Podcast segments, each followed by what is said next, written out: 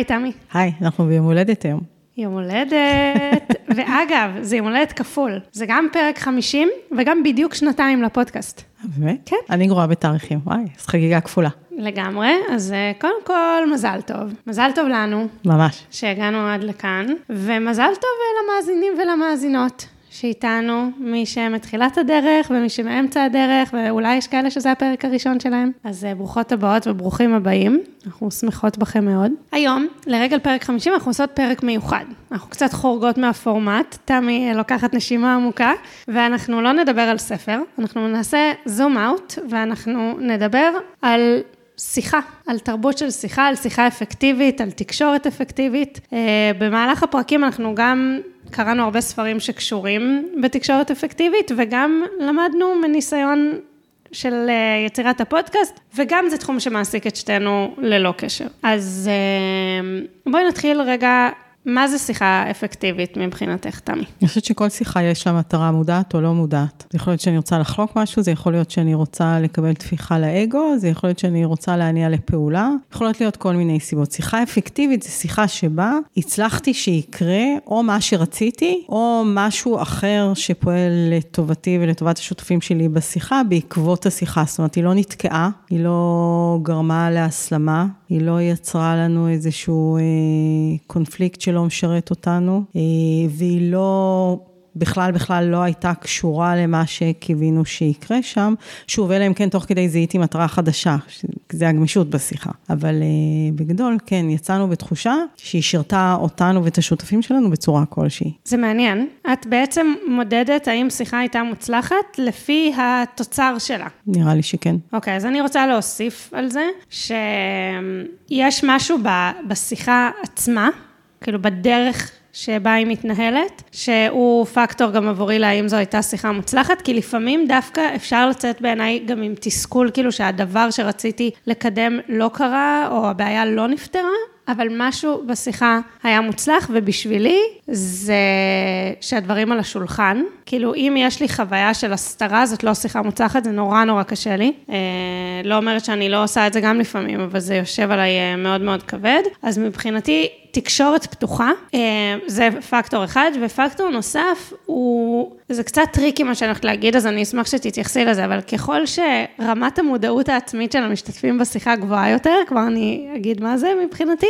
אז השיחה הייתה מוצלחת יותר. זאת אומרת, שאם יש, אה, נגיד, כעס, אז זה ברור שיש כעס, והוא לא יוצא כמשהו אחר. אה, או אם יש תסכול או חוסר שביעות רצון, של צד אחד, הוא לא ישר מושלך על הצד השני. זאת אומרת שיש איזושהי, שיש, ככל שהמתאם גבוה יותר בין הפנים והרגש והנפש והגוף לבין האופן שזה מבוטא, אז זה מקל עליי. ו- ומבחינתי זה גם אה, גורם שקובע האם השיחה הייתה מוצלחת. זה פשוט לא ניתן להפרדה מבחינתי. שיחה מוצלחת צריכה להתנהל טוב, אחרת היא לא תהיה מוצלחת. ומצד שני, התנהלות טובה, היא גם משרתת אותך במשהו. זאת אומרת, היא גם מייצרת תוצאות, גם אם התוצאה היא שרק פתחנו את זה, או רק בנינו משהו ביחסים, או רק אפשרנו מחשבות או משהו, זה תוצאות. שזה לוקח אותנו למשהו שהוא גם חוזר פה בפודקאסט, והוא מאוד מעניין, על הקשר בין הסיבה לתוצאה,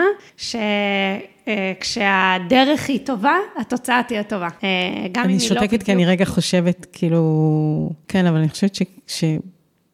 אני זהירה מלהגיד כן תמיד, אבל כן, אני חושבת שהדרך מאפשרת לנו להגיע לתוצאות הטובות, או הפוך. שאגב, זה משהו שלפני שנתיים, לא יודעת אם אה, חשבתי עליו ככה, אבל אה, היום כן. על החשיבות של הדרך עצמה, כאילו עוד לפני שאני מתבוננת על מה יוצא ממנה. אוקיי, אז בואי נתחיל רגע מהפודקאסט עצמו ומהשיחות שלנו, אוקיי? איזה שהן תובנות, תתחילי עם אחת, נמשיך משם, שאת לוקחת איתך מהשנתיים האחרונות מההקלטה של הפודקאסט, על הדרך לנהל שיחה מוצלחת. אני, אני מנסה רגע לעשות הפרדה, אה, כמו שאת יודעת, אני עוסקת בתקשורת אפקטיבית, אז אני מנסה בכוונה לעשות רגע הפרדה בין ה, כאילו הכלים המוגדרים ודברים שידעתי כשהתחלנו, לבין דברים שבאמת למדתי תוך כדי הפודקאסט. אה, מבחינתי את לא חייבת, את יכולה גם דברים שידעת לפני, והם פשוט באים לידי ביטוי בהקלטה של הפודקאסט. אוקיי, אבל כן, כן דווקא בא לי להתחיל רגע ממשהו שאני מרגישה ש... מאוד למדתי או למדתי על בשרי במהלך הפודקאסט, החשיבות של ההתאמה של התקשורת לבני השיח שלנו, ושעם כל כמה שאני כאילו יש לי ארגז כלים, תמיד יש לי מה ללמוד כשאני יושבת לדבר עם מישהו. גם איתך, בהתחלה, היו דברים שהייתי צריכה ללמוד, להתנהל מולך. או, או להביא את עצמי מולך, או כן, זה לא את הבאת ואני הייתי צריכה, זה היה הדדי כמובן, אבל זה היה משהו שהייתי צריכה ללמוד באינטראקציה הספציפית בין ירדן ותמי. יש לך דוגמה? אה, כן, למשל, יש לי שתי דוגמאות. אחד, אה, שזה כלי נכון בכלל, אבל אצלך גם אה, את מאוד מקפידה על זה ורגישה לזה, מאוד הדיבור על עצמי. לא הכללות, לא על אחרים, לא זה, אלא על עצמי. אני עושה ככה ככה, לי זה טוב, לי זה נכון. אז זה דבר אחד שלמדתי מאוד לעשות. והדבר השני, אה, דווקא במצבים שבהם היה בינינו קצת מתח או אי הסכמות, לדעת שלפעמים ייקח לנו יותר מסבב להגיע למקום שאליו, כאילו בסבב הראשון, הדברים לא עד הסוף יכולים להיקלט, או אנחנו לא יכולות עד הסוף להיפתח אליהם, או... וזה בסדר לא להיבהל וגם לא להתעקש. לקבל את זה, אפרופו דרך, שזה חלק. וזה בסדר, ויבוא הסבב השני, ואם התקשורת תהיה מספיק טובה, ובין שתינו הרגשתי שהיא כן, גם אם הסבב הראשון הוא קצת מאתגר ומתוח, לדעת שהוא לא סוף הדרך. אני רוצה להמשיך רגע את הקו הזה, ולהביא את מימד הזמן, את הקשר שלו לשיחה מוצלחת, בכמה רבדים. אחד זה מה שאמרת, תהליכים לוקחים זמן, ויכול להיות שיש קונפליקט והוא ייפתר, יכול להיות שיש קונפליקט ונלמד לחיות איתו, כן? אבל זה בסדר שזה ייקח זמן. לגמרי. אבל יש עוד דברים שבהם מבחינתי הזמן הוא... התפיס... הדרך שלי של התנהלות עם זמן בשיחות בינינו היא השתנתה לאורך הפרקים. אחד, זה מהירות התגובה אחרי שנאמר משהו. תראי, גם, גם עכשיו עשיתי את זה, כן? אמרת משהו וישר יש לי, אני אמשיך את קו המחשבה, אבל אני כן חושבת שהצלחתי להשעות בעוד טיפה, ולפעמים יותר, לפעמים פחות, לוודא רגע שהבנתי באמת מה את אומרת, להכניס שם עוד רגע סימן שאלה לפני שאני אומרת את מה שיש לי להגיד או מגיבה או מתייחסת. נכון, קצב... וסליחה שעכשיו רגע אני מתפרצת, אבל לפעמים את אפילו לא השתהית במיידי, אחרי שני משפטים שלך את תחזרי אחורה, מבינה מה אני מתכוונת? וכאילו תעשי וידוי הבנה או תשאלי משהו. זה. נכון. נכון. שזה מקסים בעיניי, כי זה ממש, לראות אותך עובדת עם זה. טוב שאני נזכרת.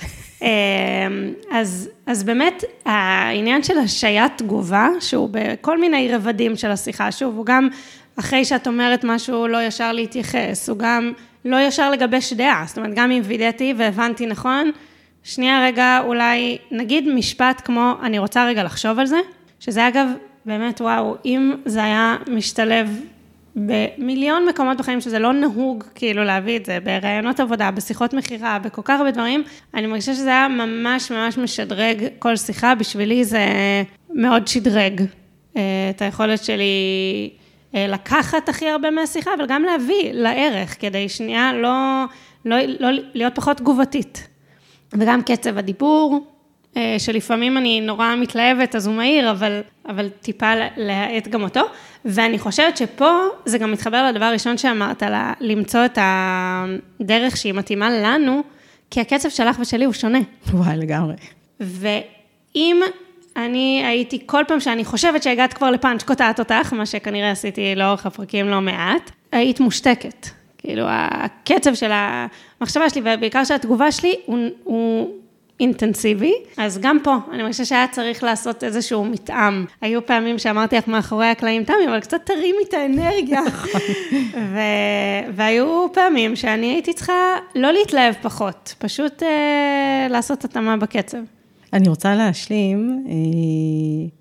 את דיברת על, אה, אם היינו משלבים יותר את המשפט, רגע, אני רוצה לחשוב על זה. אז אני אוסיף שעוד משהו שאני למדתי עם הזמן, זה שהרבה פעמים כשאנחנו בשיחה ומישהו אומר, אה, אומר משהו, ואפילו שואל אותנו, בסדר, או הבנת, אנחנו מעטים לענות לא.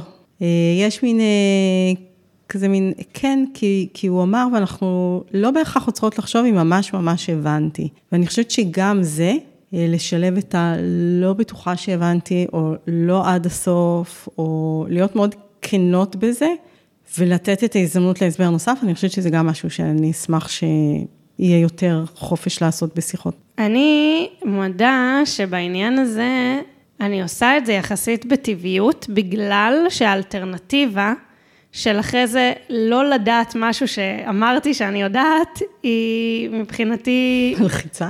זה הרבה יותר גרוע. כאילו, נגיד, עכשיו התחלתי עבודה חדשה לפני כמה חודשים, אז בדיוק הבוסית שלי השתמשה במינוח אה, להיות ירדן, ב...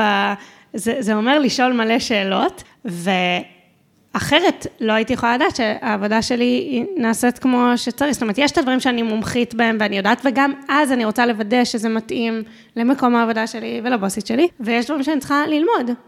אמ, כן, אבל אני אגיד, א', זה אומר שאת כבר במודעות. במודעות את צריכה לוודא שהבנת. ב', יש הבחנה בין דברים שהם באים אה, ממש ללמד אותנו, אני אצטרך לעשות אותם, לבין שיחה של האם הבנתי את הלך הרוח של אה, בני השיח שלי, האם הבנתי את קו המחשבה, ששם אנחנו צריכים להתאמץ לזהות שלא הבנו, זה גם מתכתב עם המילות מפתח של דברים שאנחנו, החוויה שלי, כן, כן, השיחה זורמת, אין לי פה, ו, ולא, זה שנייה לעצור ולשאול את עצמי, האם אני בטוחה שהבנתי, אה, האם לא איבדתי קשב באמצע. אה, האם לא היו שם מילים שנראות לי מאוד מובנות, אבל יכול להיות שמישהו אחר משתמש בהם בהקשר לגמרי אחר, או שיש לו אסוציאציות לגמרי שונות ממה שאני חשבתי.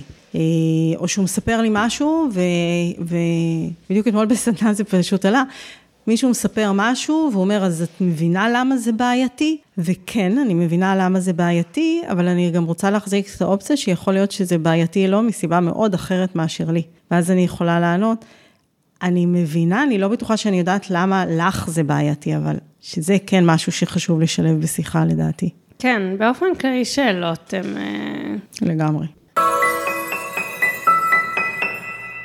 האם יש משהו שאת רואה שהשתפרנו בו ביכולת שלנו לנהל שיחה אפקטיבית לאורך הפודקאסט, מעבר לדברים שציינת? כן, אני לא בטוחה שאני יודעת לשים על זה את האצבע. את יודעת להגדיר את זה? את בחוויה כזו? תראי, אני אגיד לך מה, לי יש קטע שאני חוזרת ומקשיבה לפרקים שלנו. ו... וזה מעניין, אחד, אחת המחשבות שלי, אני פותחת רגע סוגריים ואני אחזור, כי אוקיי, אני המון פעמים באה לפרקים עם המון תשוקה והתלהבות. זה גם היה המנוע הראשוני, ואולי עדיין, כאילו, לפחות מהחצי שלי, זה המנוע לפודקאסט, שאני קוראת את הספרים, אני נורא נורא מתלהבת מהרעיונות שאני פוגשת בהם, אחרת... או שאני לא מביאה אותם לכאן, או שמשהו בזה גרם לי מאוד להתלהב ולרצות לדבר. ואז יש לי ציפייה הרבה פעמים שמהצד שלך תהיה גם התלהבות, וזה מעניין לראות את הדינמיקה של התפקידים של כל אחת. ראינו את זה גם קצת כשהחלפנו, כשאת הבאת את הספר, אז קודם כל ראינו שאת דיברת יותר. נכון. והיה לך יותר בקיאות, ו- ו- וגם, כן, גם התלהבות, כי הבאת ספרים שמאוד מאוד עניינו אותך, אז היה מעניין לראות שמי שמביאה את נושא הדיון הרבה פעמים, היא עם התשוקה, ואז מה קורה בדינמיקה, האם זה נדבק לשנייה או לא נדבק, כמה זה חידש והיה מעניין לשנייה, לעומת כמה זה דברים שהיא כבר מכירה, או שפחות מדברים עליו, פחות מעניינים אותה. אז שם יש, אה, אני מרגישה לפחות התבוננות מחודשת שלנו עם הזמן, במיוחד אחרי שאת הבאת את, ה, את הספרים. אני חושבת שאני פחות קוטעת אותך ומקשיבה אה, יותר טוב.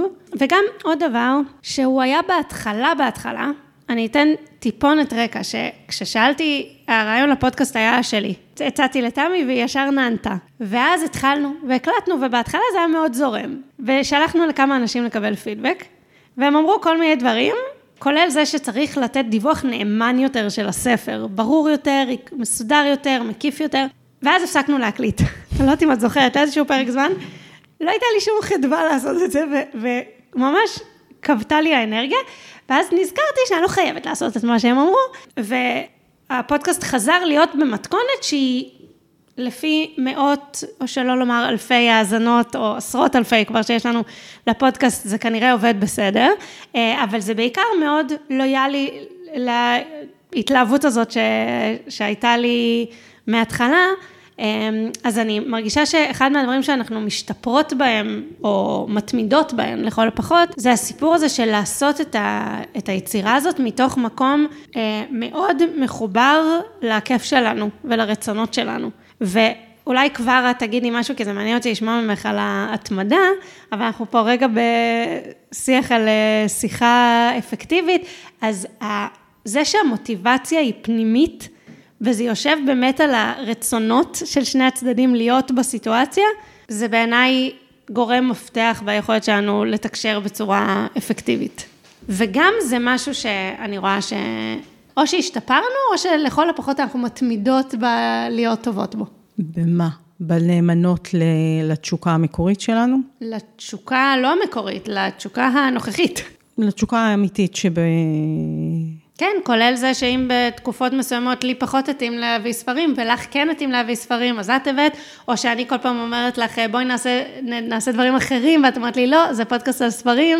זאת אומרת, יש פה איזושהי, יש פה אה, דינמיקה שהיא גם של ריצה למרחק ארוך, אבל היא, היא לא סותרת את הסנטר הזה, את ההקשבה לסנטר וה, והנוכחות. כאילו, אני חושבת שזה פשוט דבר שתורם לנוכחות, כי באמת יש לנו רצון להיות כאן, אף אחד לא מחייב אותנו, אין לנו שום חובה חיצונית לעשות את הדבר הזה, והרצון האמיתי הזה להיות כאן, הוא מאוד מועיל לזה שבאמת תהיה שיחה. אני מסכימה איתך. אני מקשיבה לך ומנסה להבין, כי אני מרגישה שהמוטיבציה שלי מאוד השתנתה לאורך הזמן. אה, הרי כשהתחלנו זה היה כזה, בסדר, אין לי מה להפסיד, ומשהו חדש, ולא לא ידעתי עוד בדיוק מה אני רוצה מזה.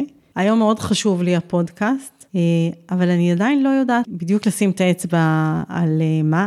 אני אוהבת גם את העשייה שלו, אה, מעבר לקשר בינינו, כמובן, שאני נהנית להיות איתך ולעבוד איתך, אבל אני מאוד נהנית מהעשייה שלו. אני מאוד מואשרת ומרוויחה גם מהספרים שאת מביאה וגם מהשיחות שלנו, אבל אני יודעת שיש שם עוד משהו שאני לא יודעת, לא, לא מצליחה להגדיר אותו, לתת לו שם. אבל אני חושבת שזה נכון שאנחנו כל פעם שאנחנו מנסות לאלץ, זה לא עובד לנו, ואנחנו חוזרות ל...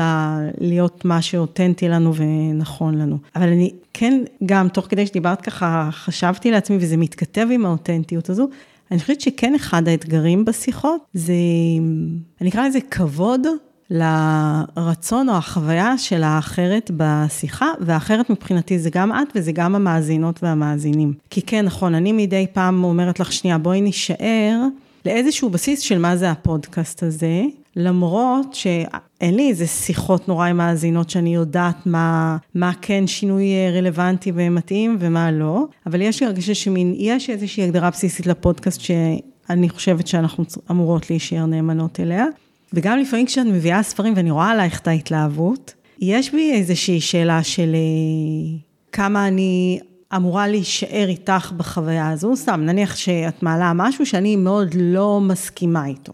והיו לנו פרקים שבהם אני לא עד הסוף הסכמתי עם משהו, אה, או, או משהו בספר לא התחבר לי טוב, או משהו בינינו לא ראינו מאותו מקום.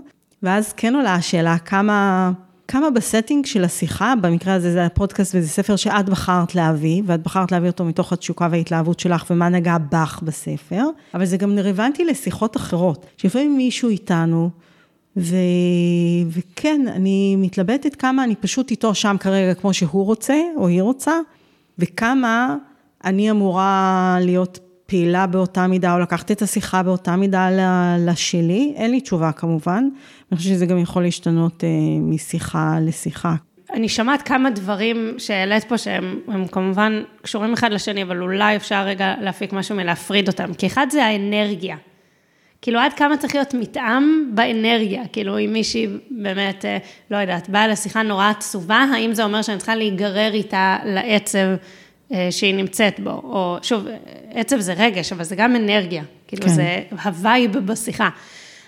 הדבר השני זה על התוכן, עד כמה אני אמורה להסכים או לא להסכים, או יכולה להסכים או לא להסכים, וכמה זה בכלל חשוב, אם אני מסכימה או לא מסכימה עם מה שהצד השני אמר, בהנחה שהוא מדבר על עצמו. אם פתאום זאת שיחה שבה אנחנו אמורות להסכים על משהו, אז זה, זה מחזיר אותי לזה שהרבה פעמים אני מרגישה ששיח הוא סובב, לפחות עם, בעיקר עם גברים, אבל לא רק, הוא סובב סביב נכון ולא נכון, מבחינתי זה בכלל לא מעניין. באמת, ב-99% מהמקרים, או הגזמתי, אבל בוא נאמר ב-80% מהמקרים, זה בכלל לא השאלה.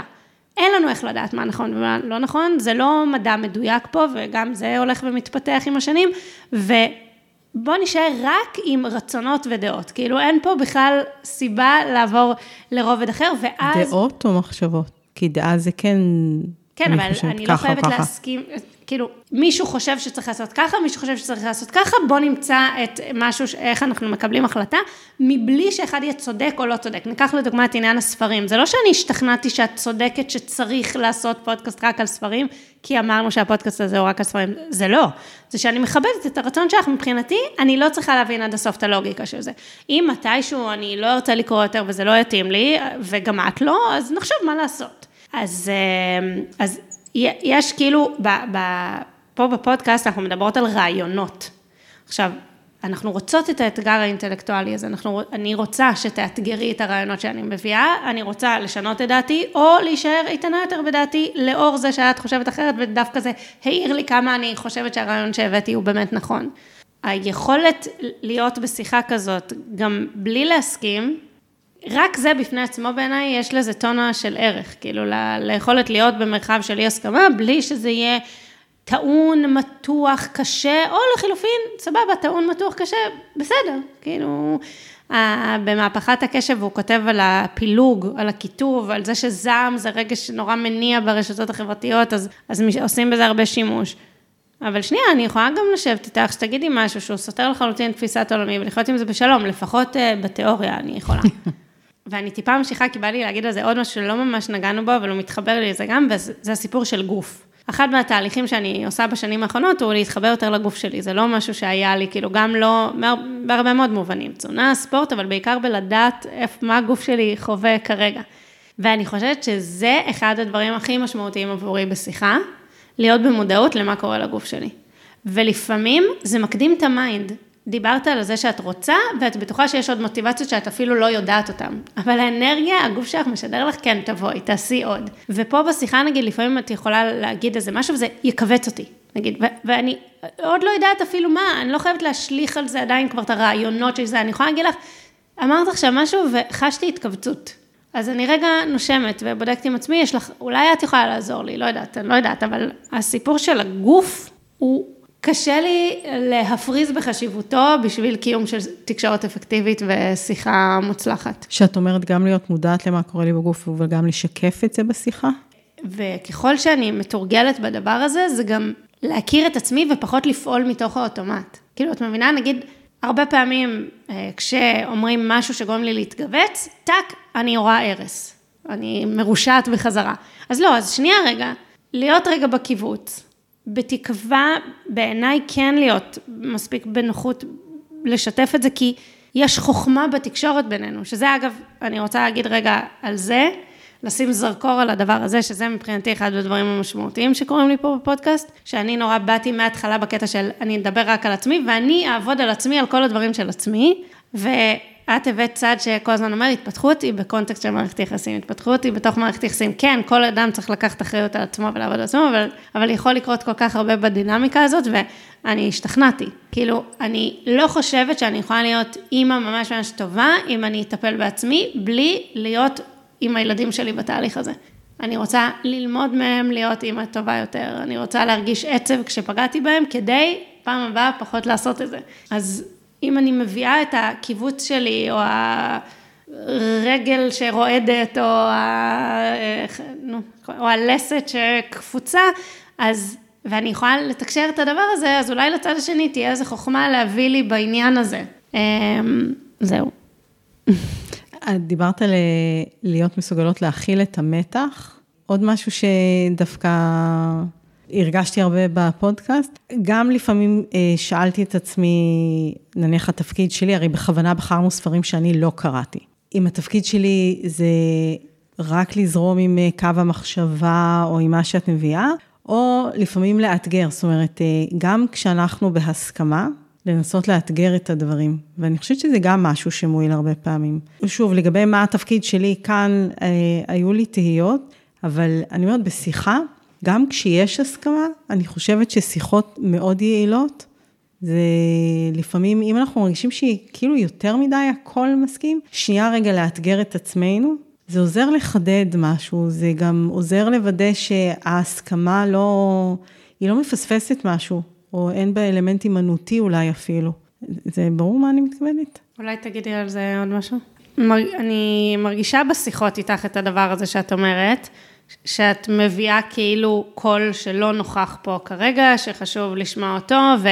ואני כן חושבת שיש לזה, בהיבט חברתי, יש לזה כוח משמעותי ביכולת לראות עוד פרספקטיבות ולכבד גם אותן.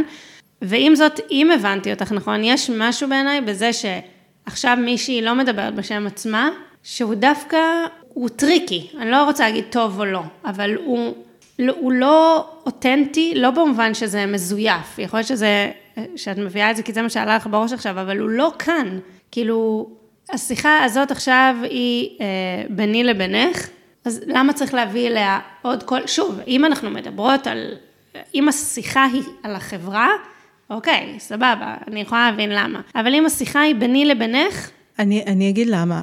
אמ, כי זה לא העניין של להביא קול שלא נמצא כאן. אה, לפעמים כן, זאת אומרת, לפעמים יש קולות שאני מכירה חלקית וכן חשוב לי להביא אותם, אבל אה, לפעמים זה אפילו, זה לא לאתגר בהכרח בקול אחר, זה לשאול את עצמנו, האם זה בטוח יעמוד כנכון מבחינתנו בסיטואציות מאוד שונות, או במצבים חריגים. או אם אה, זה היה מופנה כלפינו בצורה כלשהי. זאת אומרת, זה לאו דווקא קול אחר. כן. אתה מבינה אותי? כן, כן, זה אני לגמרי חושבת שזה בעל ערך לשחק עם פרספקטיבות שונות בשביל... זהו, זה פרספקטיבות אולי. זה פשוט מתחבר לי ל... לקחת את הדעות שלי בערבון מוגבל. כאילו, באופן כללי. אז זה תרגול טוב גם לדבר הזה. כאילו, כל מה שהוא תמיד, או אף פעם, אני רוצה לשים עליו סימן שאלה. כן. אז אני יכולה להביא את עמדתי בנושא, כרגע, ממי שאני, בנקודת זמן הזאת, ברגע הזה, ויכול להיות לגמרי שמחר או מחרתיים, או מפרספקטיבה אחרת, או כשאני האימא של הילד בצד השני, או לא יודעת מה, אני אראה את הדברים אחרת, וכן, אני מסכימה, זה תרגול חשוב בעיניי גם, גם לפתיחות מחשבתית וסקרנות, אבל גם לאמפתיה, כאילו היכולת אה, להבין, לצאת מעצמנו. מאוד. אז אנחנו לקראת סוף הפרק, החמישים, היובל המשמח. אני מזמינה אותך, תמי, להגיד כל דבר שאת רוצה בנושא הפרק היום. אני חושבת שאם יש משהו שבתקשורת אני למדתי עם הזמן, שהוא כן מאוד בסיסי, זה משהו בנקודת מוצא שלנו בשיחה. אה, הרבה פעמים כשאנחנו, בעיקר, אני אגיד רגע, בעיקר בשיחות שכן קשורות בעמדות או דרך הסתכלות על דברים, אנחנו הרבה פעמים במטרה לשכנע, ואם זה לא עובד לנו, ואם אנחנו לא מגיעים להסכמה, אז יש לנו הרגשה שזה כאילו אשמת הצד השני. הצד השני תקוע, הצד השני לא נפתח למה שאמרתי, לא באמת הקשיב, לא היה מוכן להתמסר רגע לרעיון אחר. ו... ואני למדתי שהרבה פעמים הנכון הוא לשאול מה אני לא. מה אני לא נפתחתי אליו, מה אני אולי לא רואה, מה אני אולי לא הצלחתי להסביר נכון. מה אני לא מבינה על הצד השני שלא מאפשר לו לעשות את התנועה הזו. זאת אומרת, יותר להיות ממוקדת במה אני לא, ולא במה הצד השני לא. זה מעבר ללקבל את זה שלא תמיד נגיע להסכמה, ולא רק שלא תמיד נגיע להסכמה, לפעמים גם כשאנחנו כבר קצת משתכנעים, אנחנו לא תמיד אוהבות להרים את הדגל הלבן ולהגיד את זה.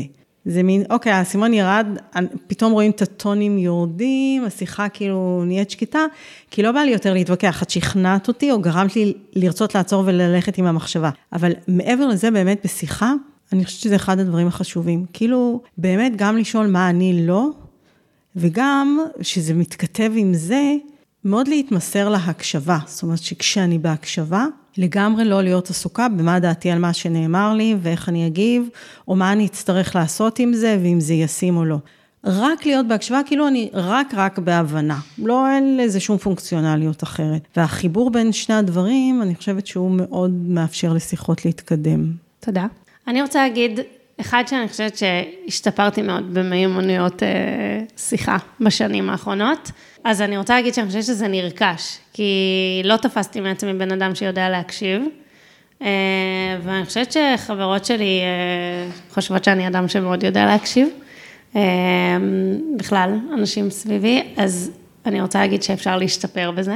הדבר השני שאני רוצה להגיד, זה שלא אמרתי היום כל הפרק עדיין את המילה חמלה, וזה לא כל כך הגיוני לי, אז אני רוצה להגיד חמלה, כי אני חושבת שככל שאנחנו יותר פותחים את הראש שלנו ונחשפים לסיפורים של אנשים אחרים, לא משנה אם זה משהו נקודתי, זה לא חייב להיות כאילו לשמוע את כל סיפור החיים של אנשים אחרים, וככל שאנחנו יותר פותחים את האוזניים והלב שלנו לפגוש אנשים, באמת, חמלה, זה, חמלה היא בלתי נמנעת, כאילו זה ממש, אה, זה להבין איך לכל בן אדם יש את התיקים והמורכבויות והשמחות והעולם השלם שלו. והבנה כמה אין שום סיבה להאחיד או להשטיח או לצפות שכולם יהיו ממשהו מסוים, ואז יש הרבה פחות שיפוטיות, כי סבבה, כל אחד עם התיק שלו ואיך שהוא גדל ואיך שהיא גדלה, וזהו, זה בשבילי כן מגדלור כזה. אז תודה רבה, אנחנו ממש ממש מזמינות אתכם לתקשר איתנו בכל פלטפורמה שנוכל לכן. יש בעמוד הפייסבוק של צנע גם את הוואטסאפ שלנו, אנחנו שמחות תמיד לקבל הודעות ואנחנו תמיד עונות לחיי היובל הבא. אמן.